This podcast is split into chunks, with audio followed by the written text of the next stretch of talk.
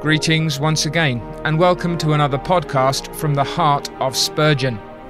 Each week, as we read through the sermons of Charles Haddon Spurgeon, we feature a particular sermon. And this week, the sermon very much comes from Spurgeon's heart. We're reading from 227 through to 233, which means we're into the New Park Street Pulpit, Volume 5. If you're just reading the one sermon this week, it's this one, 227, and its text and its title are from Luke 14, verse 23 Compel them to come in.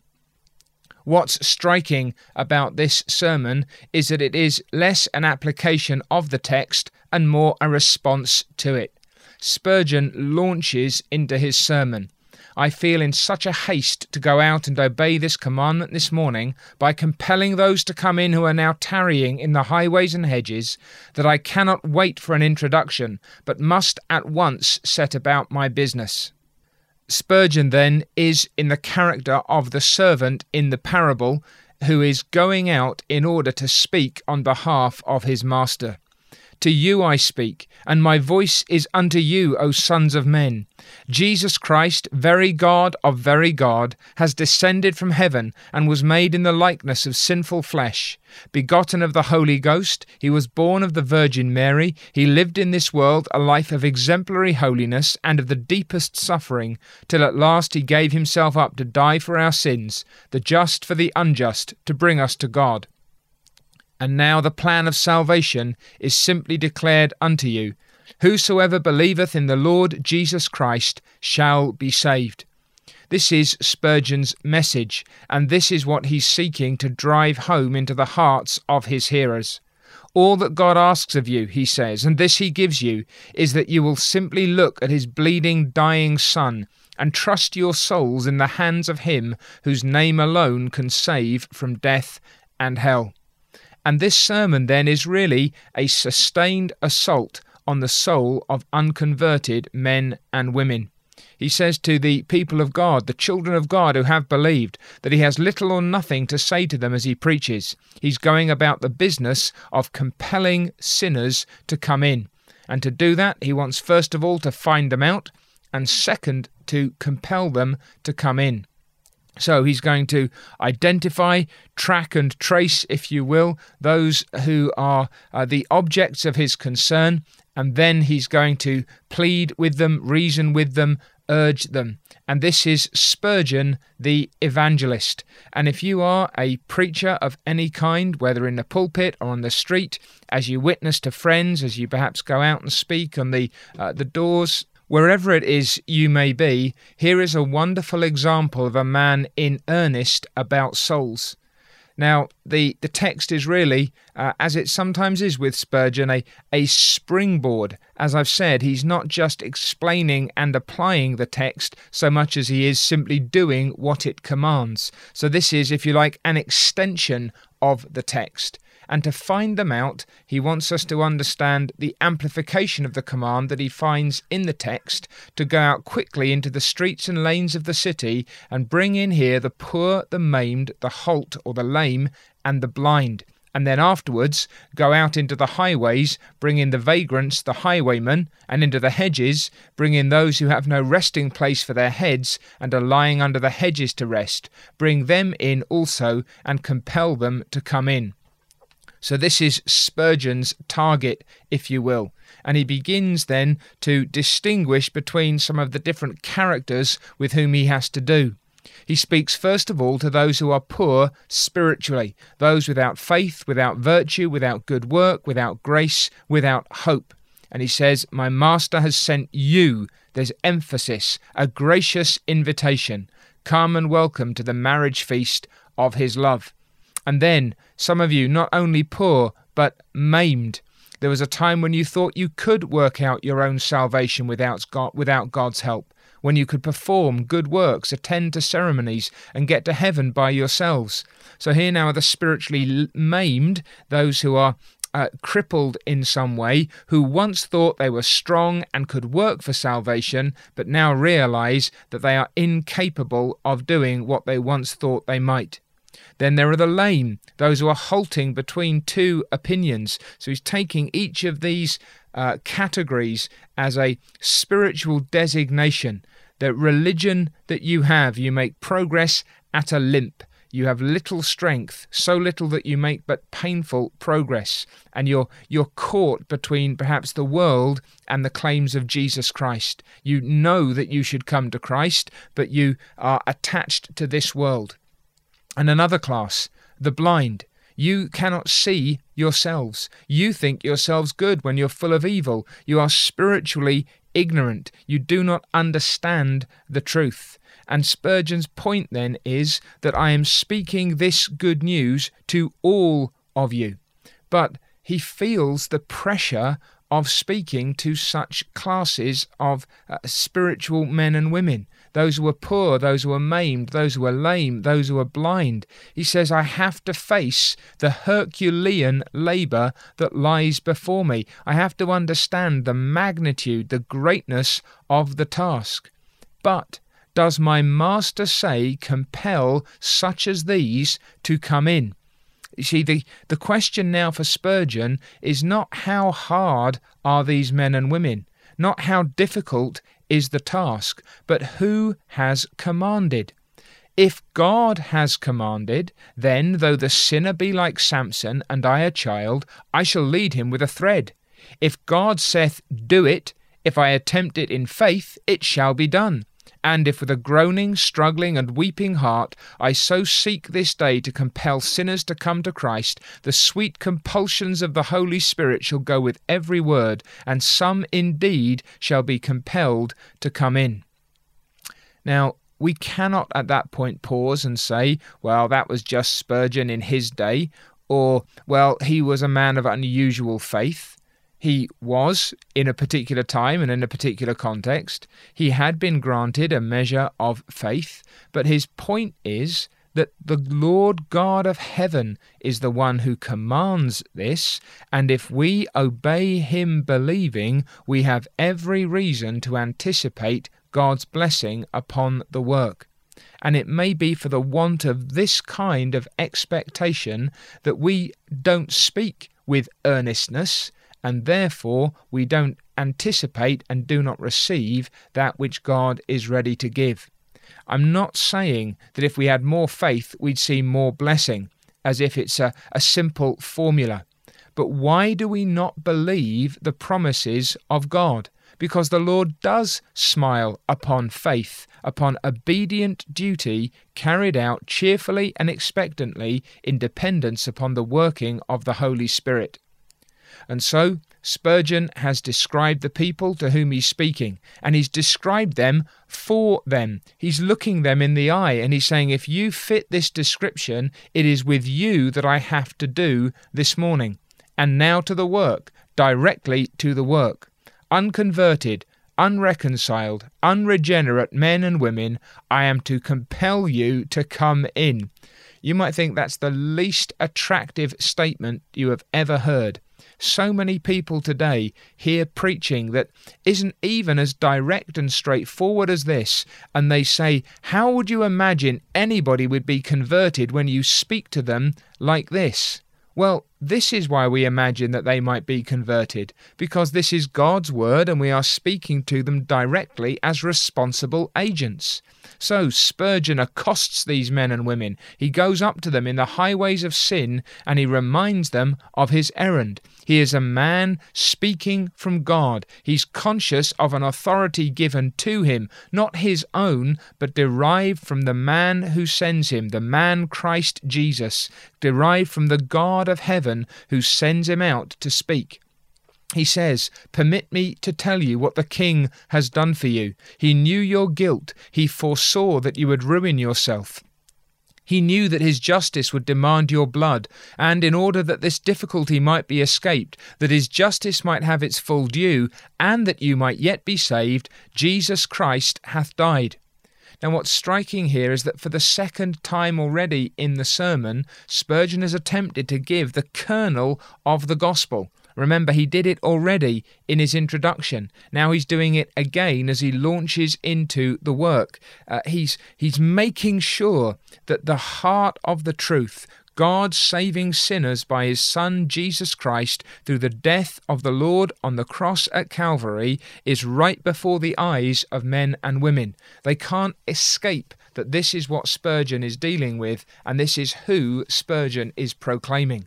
So, this is the message. This man said, It is finished. Christ has died. He has suffered and he has given up his life in order that salvation may be accomplished for all his people. And the consequence is that a preacher can command his congregation, Believe on the Lord Jesus Christ, and you shall be saved. So trust him, renounce your works and your ways, and set your heart alone on this man who gave himself for sinners. Now he says, I've told you the message again. What do you say to this? Do you turn away? Now, what he's doing here, and he's going to work through a sequence, is he is essentially entering into a conversation with his congregation. He's supplying them with possible answers and he's responding to them. So there is essentially a dialogue that is taking place between the hearer and the congregation. And under the influence of God's Spirit, Spurgeon anticipates that he will be addressing some of the, the complaints or the cavils or the uh, resistance that he might come against in the hearts of men. So, someone might say, This is nothing to you. I don't want to listen. I'm just not bothered. But Spurgeon says, I am in earnest about you. You may despise your own salvation, but not me. You may go away and forget what you shall hear, but you will please to remember that the things I now say cost me many a groan before I came here to utter them. My inmost soul is speaking out to you, my poor brother. It's it's striking the spiritual pressure that Spurgeon seems to be under as he speaks these words in this sermon. The whole sermon is, is a burden discharged. There's a there's a sort of a spiritual pregnancy here, and the birth pangs are upon this man to get the truth out of his body and into the souls of these men and women. And so his first point is You may turn away, but I need you to understand that I at least am in earnest concerning your soul. So do you spurn it? Do you still refuse it? Then I must change my tone a minute. I'm not merely going to tell you what the message is and invite you as I do with earnestness and sincere affection. I will go further. Sinner, in God's name, I command you to repent and believe. And here's again that sense of holy authority. An ambassador is not to stand below the man with whom he deals, says Spurgeon, for we stand higher. If the minister chooses to take his proper rank, girded with the omnipotence of God and anointed with his holy unction, he is to command men and speak with all authority, compelling them to come in, command, exhort, rebuke with all long suffering. Now, this is not arrogance. This is not high handedness. This is not heavy shepherding. This is a man who is conscious of and confident in his God given calling that the Lord has put him into the work. It's been recognized by the Church of Jesus Christ that he is gifted and called for the labor, and with a simple expectation then that he is God's man and God will do his work through him, he stands and speaks with this simple and humble authority. And perhaps if we're preachers, we need to reckon more completely with the fact that God has given us this responsibility and an authority that goes along with it. And if you're one who sits to hear a preacher, then perhaps you need to ask whether or not, in the day and age in which we live, the authority of the, the true servant of God not again this high handed arrogance, but that of the man who speaks from God on his behalf to the souls of men, that perhaps should change the disposition with which we go to hear those men and the way in which we pray for a blessing upon their word. So, we've got this pleading, this earnest and sincere call. Followed on from that, there's this authoritative command to repent and believe. But Spurgeon knows that uh, the heart is not always so easily overcome, humanly speaking. Do you turn away from me then and say you will not be commanded? Then again I will change my note. Spurgeon says, I've got more than one way of dealing with this. I'm simply going to exhort you to flee to Christ. And again, he loads himself into the cannon here and he shoots himself at his own congregation. Do you know what a loving Christ he is? Let me tell you from my own soul what I know of him. So there's this holy pressure being exerted. And it's just the kind of preaching against which some object, while you should let the Holy Spirit do the application.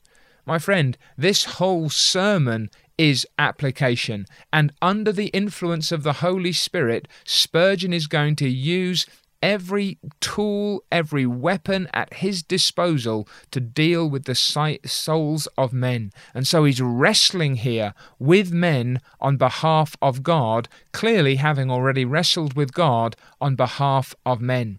And he's saying, I want you to understand how much God has blessed me, and having blessed me, to be confident that he will bless you too. And so he goes on, I know not what arguments to use with you. I'd be fascinated, just breaking out for a moment here, to, to see the texts, uh, the, sorry, the notes that Spurgeon might have used to preach this text whether or not this is at least sketched out, these particular headings or lines of thought, these leading thoughts, or perhaps even if at some points he's engaging with the congregation so personally and immediately that he's effectively responding to their responses that some of this may be reactive preaching, that when he sees a, a certain attitude or disposition playing across the faces of his congregation, that he's uh, changing up his language and he's changing up his arguments. So he says, I don't know what arguments to use with you. I appeal to your own self interests. He's saying, Don't you realize what's at stake for you? Don't you understand what's going to happen if you die without the righteousness of Jesus Christ upon you, if you devote yourself to that which is worthless and empty? I exhort you, he says, by everything that is sacred and solemn, everything that is important and eternal, flee for your lives, look not behind you, stay not in all the plain, stay not until you have proved and found an interest in the blood of Jesus Christ, that blood which cleanses us from all sin. He's picked up the imagery there of Lot and his family as they flee from Sodom and Gomorrah and the cities of the plain and rush for safety as the Lord begins to rain down his wrath upon all unrighteousness. And so exhortation is giving way to entreaty, do you know what you're rejecting? You are rejecting Christ, your only Saviour. Spurgeon is just convinced of the importance of these things. And it must have been powerful then to hear a man who is uh, full of assurance himself looking these men and women in the eye and saying, You need to understand that the living Christ who died and rose from the dead, the only person who can save you in the hour of death, the only person who can secure you an entrance into heaven, that Christ is in danger of being rejected by you. And he says he, he seems to see himself at the, at the grave of his own congregation. And he says, Some of you you, you might be able to say, I attended the music hall, but you were not in earnest with me. You amused me. You preached to me, but you did not plead with me. You did not know what God meant when He said, As though God did beseech you by us, we pray you in Christ's stead, be ye reconciled to God. And He says, I cannot risk that. It is too important for you, let alone for me, that I should not be in earnest with you and entreat you. And so he comes again. Here's another angle. I entreat you, let this message enter your heart for another reason. I picture myself standing at the bar of God. As the Lord lives, the day of judgment is coming. You believe that? He's challenging them don't you know that you cannot put away religion in the way that you intended to when you think of what is to come after death? And again, Spurgeon's conscious awareness of this bleeds out in his words and in his tone. And now he's uh, he's going to address the problem that we've already perhaps hinted at. Some hyper Calvinist would tell me that I am wrong to beseech you with all love and kindness and earnestness. I cannot help it. I must do it. I must stand before my judge at last. I will answer to him for the way that I have preached. And so I cannot but plead with you with love and kindness and earnest, earnestness. And I change my note again. Sinner, I've pleaded with you as a man pleads with his friend, and were it for my own life, I could not speak more earnestly this morning than I do speak concerning yours. I did feel earnest about my own soul, but not a whit more than I do about the souls of my congregation this morning. Oh, how this puts to shame those of us who preach that we we let the, the, the truth of Christ just lie on the surface of our hearers' hearts, that we perhaps don't have this intense and earnest love and affection, and therefore real regard for the people to whom we speak. This is love pleading. This is compassion pleading. This is a sense of truth pleading. And he says, You need to understand just how frail you are. Remember, let a mouthful of food go in the wrong direction, and you may die. The slightest chance as we have it may send you swift to death when God wills it. Don't you appreciate, he says, that your life may soon come to an end? I do not threaten because I would alarm without cause, says the preacher, but in hopes that a brother's threatening may drive you to the place where God has prepared the feast of the gospel. And so, have I finished? Must I turn hopelessly away? Have I exhausted all that I can say? No, I will come to you again. You have to admire the man's resilience, his conviction, his determination, his earnest perseverance. He will not back down. These people, by the end of his sermon, are either going to be sick of him or saved by means of the words that he has spoken. And he's quite willing to be offensive in that way in order that he may win souls for Jesus Christ. What keeps you from Christ? he asks. I hear someone say, Well, I feel too guilty. No, that cannot be because you because uh, Christ is is so glorious. I am the chief of sinners. No, you're not. The chief of sinners died and went to heaven many years ago. His name was Christ. I am too vile. You cannot be viler than he. You must at least be the second worst. And suppose you are the worst. That's the reason why you need to come to Christ.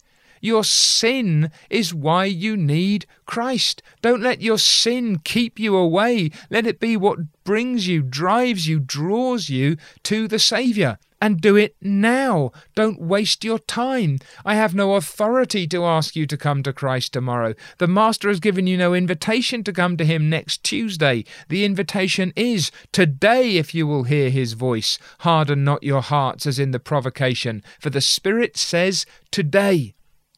And now again, is it all in vain? It's incredible, isn't it? The man hasn't finished. Will you not now come to Christ?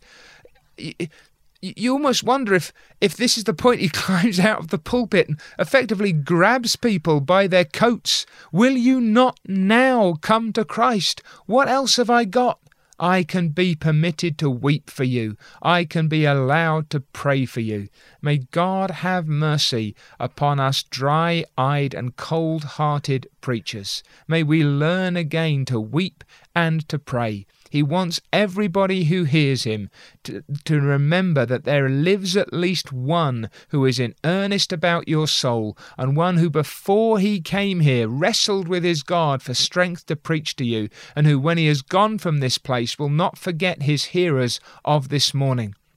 I say again, when words fail us, we can give tears, for words and tears are the arms with which gospel ministers compel men to come in. You do not know, and I suppose you could not believe, how anxious a man whom God has called to the ministry feels about his congregation, and especially about some of them. Oh, again, if we prayed like this before we preached, and if we pleaded like this while we preached, and if we petitioned God like this after we preached, and if we gave ourselves not merely to words, but to feeling words with proper tears, that we might then compel men to come into the kingdom of Jesus Christ. May God give us this holy concern, this righteous anxiety about the well being of the souls of the people to whom we preach. I've been at prayer meetings, says Spurgeon, when I've heard children of God pray there, and they could not have prayed with more earnestness and more intensity of anguish if they had been each of them seeking their own soul's salvation. That's wonderful too. Not just the preacher pleading with God before and after, but the whole congregation, the men and women of the church, earnest from their hearts as one after the other, man after man, stands to speak to God on behalf of his people and pleads with God as if his own soul were at stake. Oh, my friends, if we did this in our prayer meetings, what might God do through the preaching of the Word? Well, he's got a couple more things that he needs to say. There are some of you here, members of Christian churches. You might say, didn't he say at the beginning he hasn't got anything to say to the, the converted? Yes, but he says you make a profession of religion, but unless I be mistaken in you, and I shall be happy if I am, your profession is a lie. He says you give the impression that you've come into the kingdom, but you yourselves are still outside. You do not live up to your profession, you dishonor it, and you can live in the perpetual practice of absenting yourselves from God's house, if not in sins worse than that. So, just almost a little aside here, right at the end. Is he now finished? No. Now does anything else remain to the minister besides weeping and prayer? Yes, there is one thing else. There's one more thing. God has given to his servants not the power of regeneration, but something like it. It is impossible for any man to regenerate his neighbour, and yet how are men born to God? Does not the apostle say of such an one that he was begotten by him in his bonds? Now, the minister has a power given him of God to be considered both the father and mother of those born to God, for the apostle said he travailed in birth he laboured in birth for souls till Christ was formed in them. What can we do then? asks Spurgeon. We can now appeal to the Spirit. I know I have preached the gospel. Wonderful. That I have preached it earnestly. Praise God. I challenge my Master to honour his own promise. Here is courageous faith. God has said, His gospel shall not return unto me void, and it shall not. It is in His hands, not mine. I cannot compel you. But thou, O Spirit of God, who hast the key of the heart, thou canst compel. He's he's stopped now preaching to men and he's pleading in preaching with God himself. I know it's my labour with you, as though I must do it but now I throw it into my Master's hands. It cannot be His will that we should travail in birth and yet not bring forth spiritual children. It is with Him. He is master of the heart, and the day shall declare it that some of you, constrained by sovereign grace, have become the willing captives of the all conquering Jesus, and have bowed your hearts to Him through the sermon of this morning. Yes, my friends, we are not Spurgeon and we don't have to be, and we shouldn't try to be. He is the man that God made him. But you and I, if preachers, we are the men that God has made us. You and I, if we are Christians, we are the children of God that the Lord has called. And He has put into our hands just the same means of words and tears, preaching and prayer. And He Himself is our unchanging, unfailing, saving God. And in the same confidence and with the same expectation and with the same courageous faith, let us pray to God for the blessing and preach in anticipation of the blessing, and from our hearts, with our words and our tears, plead with sinners and compel them to come in, that God, by His great mercy, may accomplish His saving purposes to the glory of His grace. Amen. Thank you for listening. I'm Jeremy Walker, and From the Heart of Spurgeon is a podcast from Media Gratiae. For more resources like this, including a biographical film of Spurgeon's life and labours, visit mediagratiae.org.